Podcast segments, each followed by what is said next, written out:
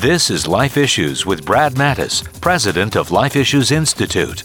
Another woman has been killed by the abortion industry, this time a botched late term abortion in Albuquerque at a mill specializing in abortion throughout pregnancy.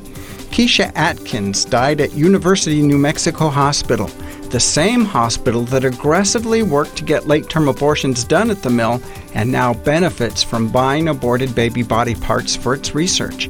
A congressional House investigation found the arrangement violates state and federal laws. The New Mexico Attorney General has an ongoing criminal investigation. The hospital did an autopsy on Keisha and they blamed Keisha's death on her pregnancy, listing the cause of death as natural. A closer look at the autopsy points to the botched abortion. This is why statistics on deaths due to abortion are unreliable. Follow us on Twitter at Life Issues USA and stay informed, more informed than you've ever been.